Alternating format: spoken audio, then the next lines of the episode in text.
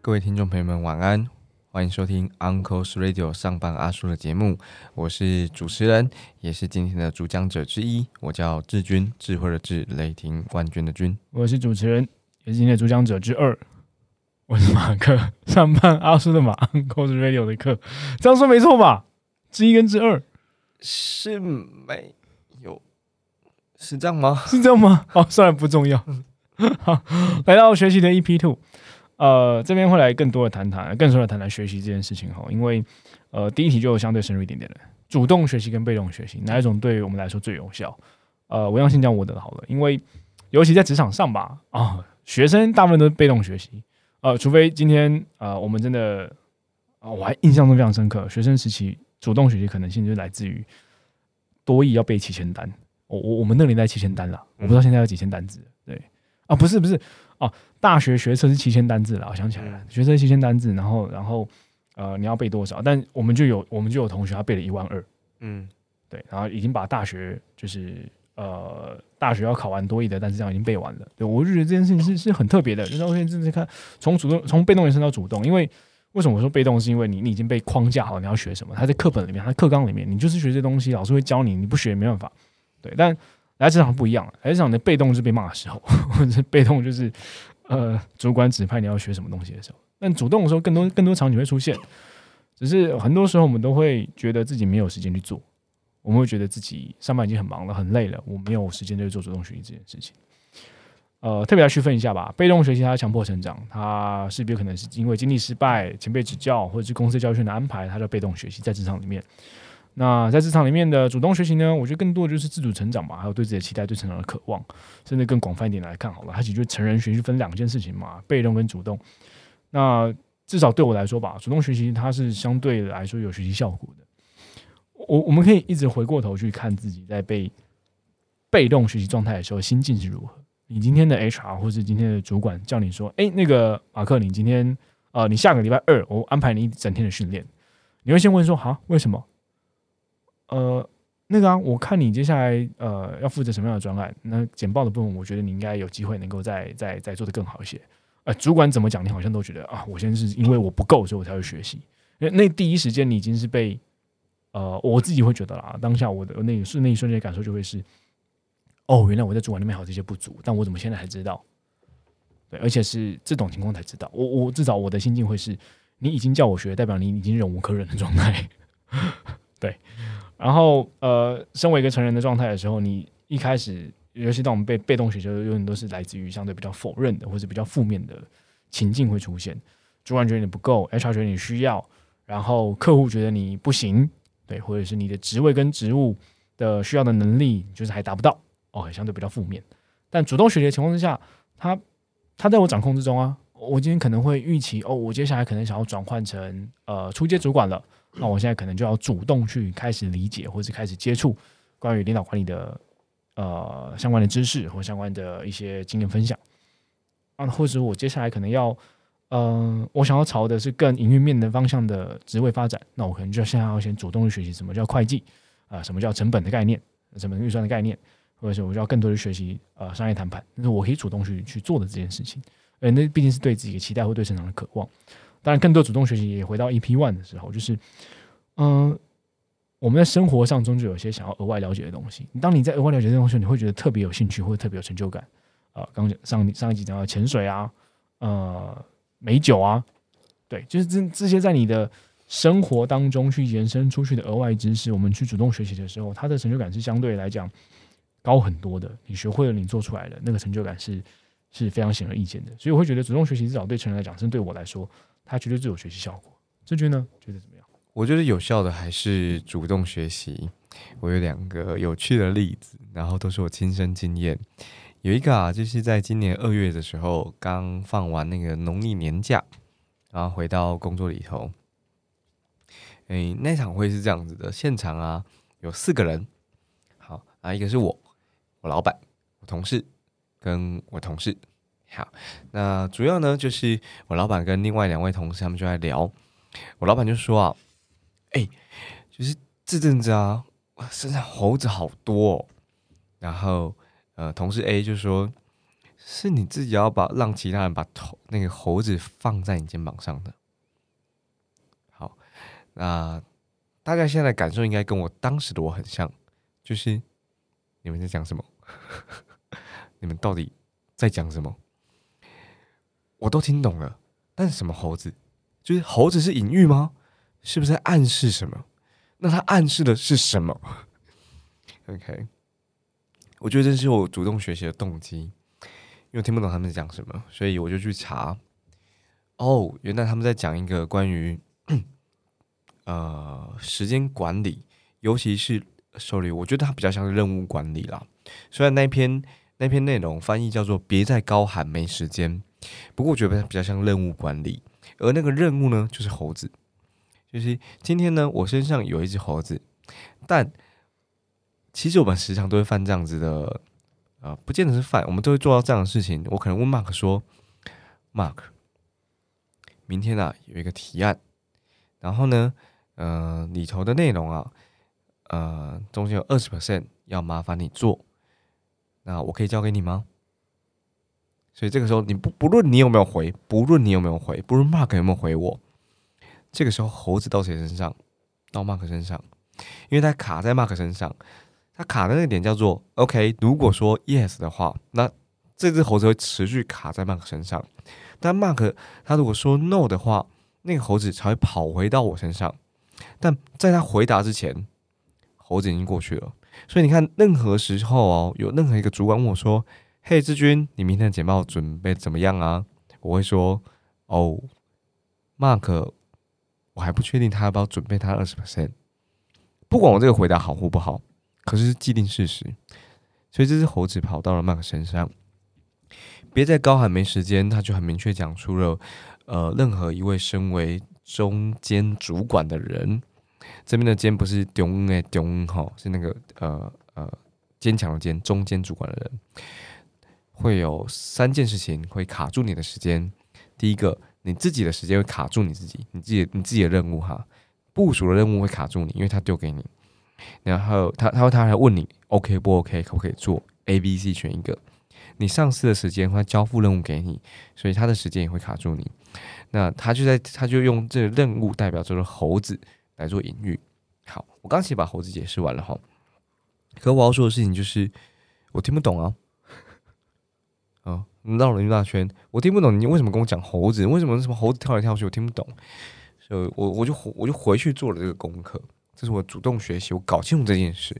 哦，原来是这样子，所以在下一次会的时候，他在讲出猴子的时候，哎，我我就老神在在啊，我听懂啊。然后或者是他们下次就跟我说啊，那你的猴子怎么样啊？或者是哎，你不要这样丢你的猴子。我们固定一个时间来讨论猴子的事情。好，那我们知道猴子等于任务，等于任务交付。会等于请教对方，那都是属于猴子，因为只一旦有事情卡在你身上，那就是猴子。那我那我就懂了，那对我来说是主动学习，所以主动学习对我来讲还是最有效的。我觉得刚刚主动学习这个过程，我也主动学习，就是我听到猴子的时候，我就开始查猴子是什么。请查，别再高喊没时间，这是这篇文章的篇名啊，源自于哈佛商业评论啊。我刚刚查的关键字是。任务管理空格猴子，找不到找不到。哎呦喂，真的，那他他他就是一个，他叫猴子管理法则。嗯，这个是这边别再高喊没时间，一直以来都是从美国哈佛商业评论，然后台湾就各个语种下载数量始终维持 top one top two 的下载次数第二名。对，非常经典的一篇，没有很难，也不是时间管理。我我他是用时间来说了，可是我我自己觉得。就是就我自己学习的认知里头，我觉得它比较像任务管理，嗯，或或者交付物管理，嗯嗯嗯，哦，我我很推荐读一下，就不要让自己肩膀上那么多猴子。对，你看这是主动学习的一件事情，听到一个不会的，然后主动学，这样事情蛮多的。我觉得这是好奇心吧，就是不一定啊。你听到不会，你也可以这么就眨个眼过去啊。哦，OK，也是假装自己懂，也是也是假装自己懂。哎，假装自己懂，这在职场上面蛮常发生的事情，对啊，而且你你也不确定这些人是不是真的懂。对对对对，嗯。但这无从得知，真的。嗯好，那来第二题哦，就是过去有没有抗拒学习的经验？如何克服如何发生？其实这跟堆题有点有点对应出来，就是嗯，今天被动的时候，就是我们今天被指派的时候，因为抗拒，超超级抗拒，超不爽的欸，就是为什么？Why 我不要？那我那那我我我我我印象最深刻的时候，我就我觉得我自己有点就是太胸背骨了，这样子，就是呃，因为印象很深刻，可是可是那是在我在念大学的时候，大学因为商管学院都会有一门叫统计学，那当然学的深学的浅而已啦。那反正我当时在念气管系的时候，也有一门叫统计学，我呢，统计学是必修，我直接硬退嘛退掉。所以我我其实没有修过统计学，哦，很神秘。那怎么说呢？就是微积分也是，微积分也是当时的必修，我也把它退掉。嗯，我觉得肯定有影响。就是如果我现在会统计学，我觉得还是多少有点影响。但反正当时我我是处于这样状态，所以我并没有克服这件事，就是我跑掉了。哦如果回到学生时期的案例的话，我也是在统计学上，哦 你但你也退掉了是吗？我没有退掉就是你你那必修嘛啊，我我没有像你那么背过，就是我我还是还是坐在那个课堂上，但我的抗拒就是我在课堂上我就我就不学嘛，因为我听不懂啊，我从头到尾都听不懂，因为那个听不懂是我不想听，我不想听懂的听不懂，因为因为我刚刚讲到，我高中的数学其实就很差很差很差，因为我真的完全听不懂，一进到统计那又是一个数理概念，就是我更不想去理解，对，所以我就坐在那玩手机，或者啊那时候还没有啊那时候有手机，对。对，然后玩手机嘛，跟同学聊天嘛，吃东西嘛，睡觉嘛，对，呃，同搞搞到最后把自己三修，我到大四再跟大一的修统计学，但我还是得修过，对，没办法，但但但也没有被克服，而且在职场上还是会发生，尤其是刚才说被动学的情况之下嘛，就是在职场上或者在我们身为成人的时候，你被派去或者被指定要做什么事情，我们都一开始会觉得不太舒服，因为那就是违反我们的习惯或者违反我们的意愿、意愿或意识。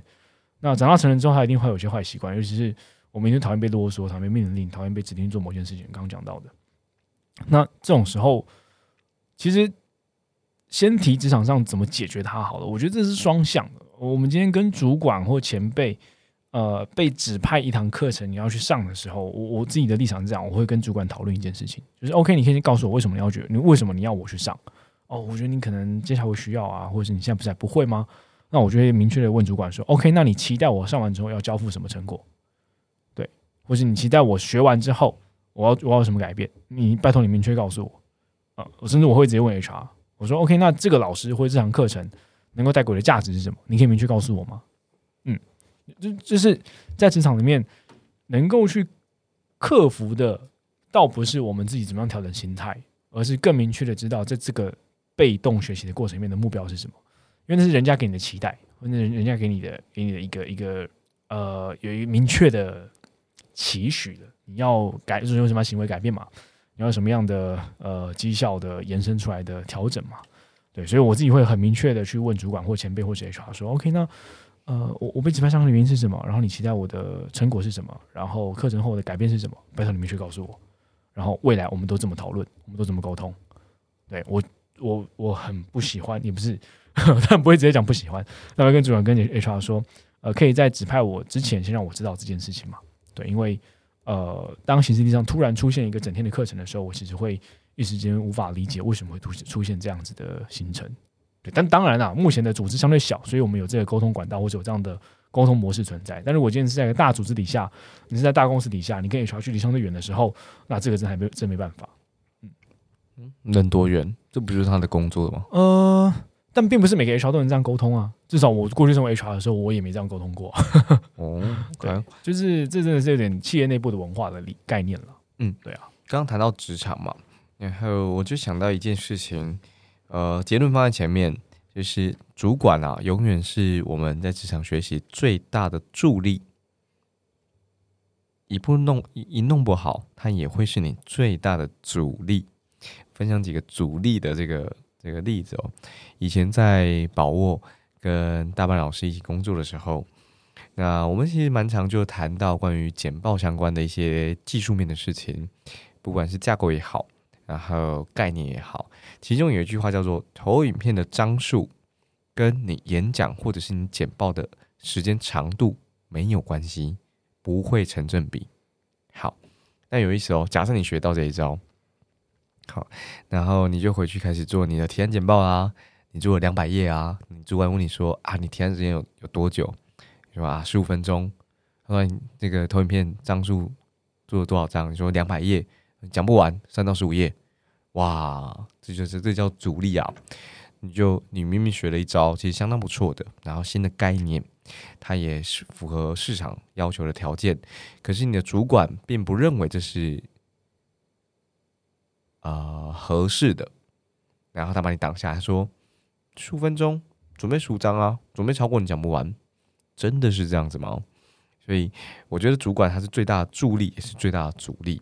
那我我刚这个呃就是阻力嘛，他把你挡下来。我说他会是助力，是因为有两件事情会发生。第一件事情就是我刚刚举的猴子的这个例子，你看他在他在 push，这叫共同语言，就是当主管开始用新的语言讲一件现在你们正要学习的事情的时候，他今天用，他明天用，周会上面用，他月会上面用。哎，你是不得不听懂的，不然你就你就无法跟你的主你的主管沟通啊！你看，这是这是，我觉得这叫推理哈。虽然你有点被迫，可是你这个状态下，你会从被动学习。他也没有叫你去学，但你会去学。OK，这第一件事情发生。然后第二件事情是，你的主管远比其他的办课单位要比你更清楚，呃，要比其他人更知道。跟你之间的互动，跟然后你的工作状态，以及我们现在还需要调整哪些技能呀？所以他他会往前再铺叙一些些。我很看重这两件事情，所以这个是呃，如果回到职场去讨论说抗拒学习的经验的话，呃，我是这么来看待的。我会觉得，我们要是有幸成为别人的主管，我们现在就是那样子的角色。去去谨记，我们就是那个大家学了但没有长大的那个大石头，我们挡在别人前面，我就要十分小心。嗯，这个是我我看待第二题。这个反思其实真的很值得现在就开始思考，因为大家未来都有可能成为主管，不论你今天是管事情的，还是你要管人的，管一个人是管人，管两个是管人，管二十个还更是管人的。但啊，既然我们现在都可能对于目前的主管都呃。期待它变得更好的一些状态，好，或者是那个互动啊，那个互动模式也也希望主管能够看到我们 的习惯吗？看到我们其实真的是期待有什么样不同的沟通模式出现的时候，未来让我们成为主管的角色，尤其在学习这件事情上，更是要思考怎么样的沟通模式才能让主管，让让你的部署有更流畅吗？或是更舒适的展开学习的这个体验，是一件重要的事情。尤其我们都一定会。对于自己的部署有一些期望期许，那这件事情如何达成，让部署能够呃很无痛的去接触有新的知识，或者学把原本东西学得更好，是我们真的现在可以开始思考一件事情。在职场内啊，嗯，公司给的资源不一定多，但很多时候我们自己能够找到的资源，它已经多到不知道该怎么去去选择了，尤其是现在。学习资源是广泛，来到第三题哦，学习资源是广泛的，那我们怎么筛选？其实我觉得这题就跟就是在上一集的时候问你说，我怎么知道这是我要的，有点像。可是我想要再往前再推一点点，yes，这就是我要的，但我怎么知道这是正确的，或者这个足够好的？举例来说，领导力 A 跟领导力 B，一个是王大明老师，一个是张铁雄老师，请问哪一个老师上的比较好？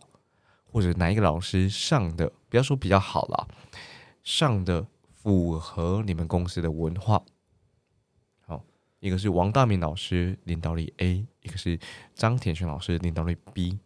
当然，这时候你就问我说：“哎，不行啊，你有没有给我老师背景？他们过去待过什么产业？他们上过哪些课？”我说：“那都不重要，那都不重要。你知道那些影响不了你的决定。”就是假设你是金融业，OK，王大明老师待过金融业二十年，哦，以前带带这带兵啊，带将啊，带很好，哦，但这整个分行可能不止一个分行，整个扛起来的这样子，很懂金融语言，但是他难道就真的适合现在的金融业，以及你们现在这个小组或你们现在这间分行的领导力吗？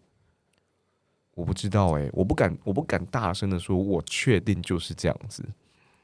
所以我觉得那很难很难，就是我们无法辨别这个好坏。呃，sorry，应该是不容易辨别这个的好坏，以及我们辨别出好坏之后，那它适合我们吗？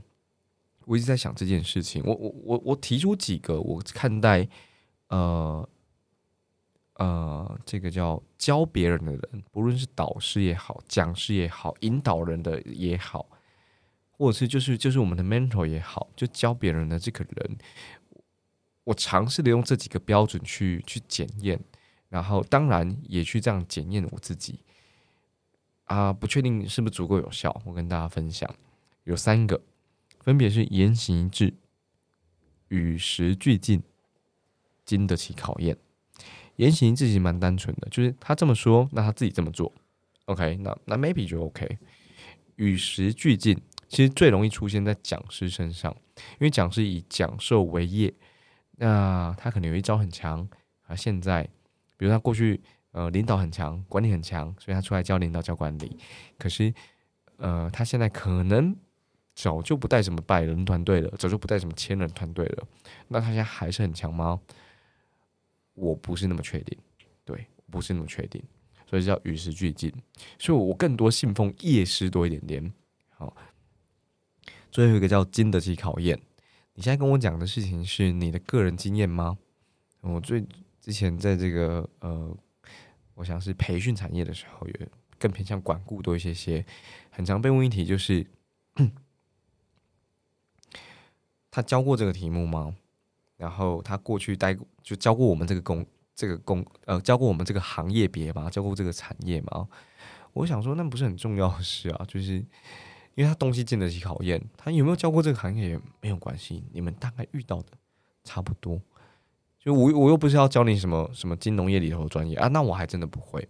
好，所以我觉得经得起考验大概分成呃几种面向，那不只是你的个人经验，因为如果只有你的个人经验，那是经不起考验的，那就是你一个人历练过二十年，是那东西很棒，可它不见得经得起考验。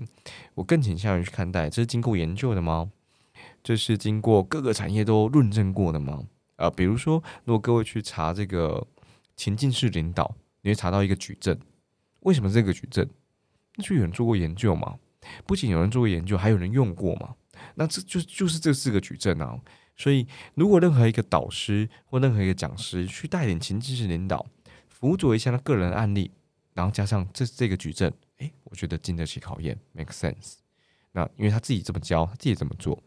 那我我就这这三点来看，我不确定，我不是那么确定是不是真的可以帮上忙。可是我尽可能的去这样去找到这个学习资源是啊合适的，或者至少是正确的。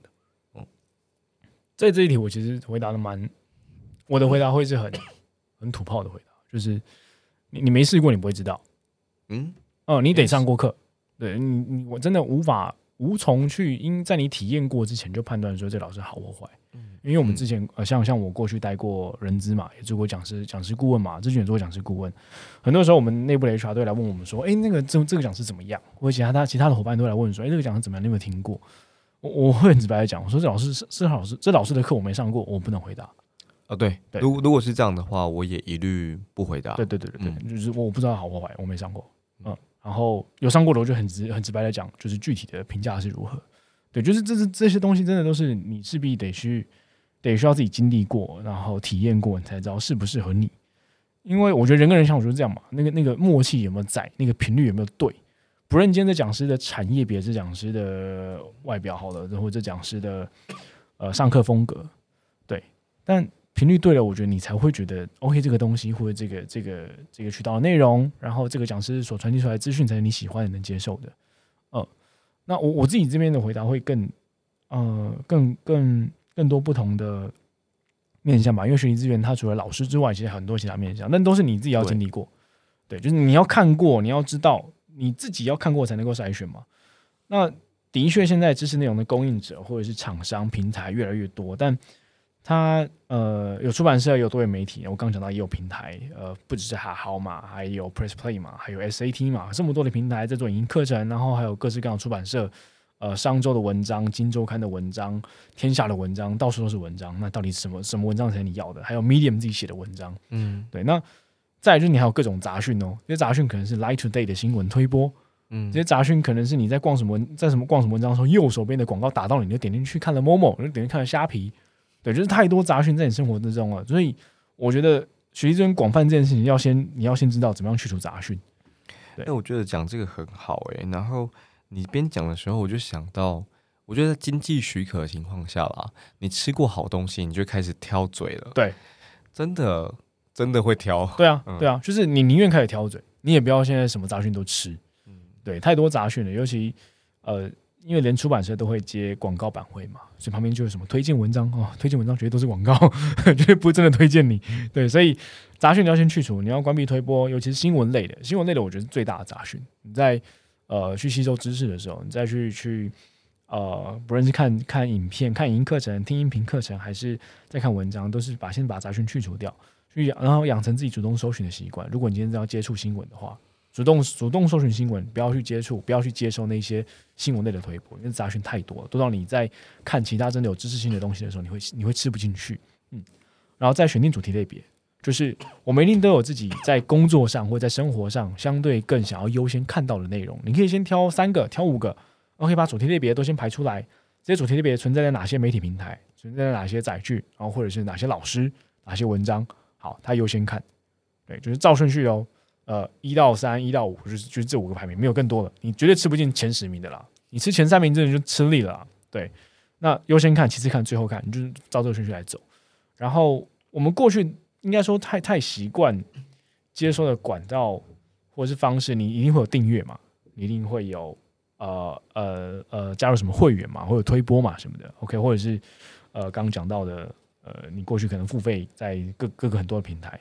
但你只要有意识到，就是诶，有一段时间这个平台或者这个管道给出来的东西，已经已经不是你所想要的了，那那你就把它踢出去你的那个接收的圈圈之外，对，因为就代表它好一阵子都没有都给不出你期待看到的东西了。就像刚刚讲到的，你你你不先花钱，就是体验过这些东西，然后的确你你一定会有成长，成长到一个阶段之后，你发现哦这不用了，这我已经成长了成成为一个更下一阶段的学习者了。呀，那因为你会了嗯对，所以我蛮推荐大家这种方式去，呃，慢慢的剔除掉自己的学习，呃，慢慢剔除掉那些杂讯资源。对，它广泛，但是我们能够把这个渠道或者是这个接收的方式再更线索一些些。嗯，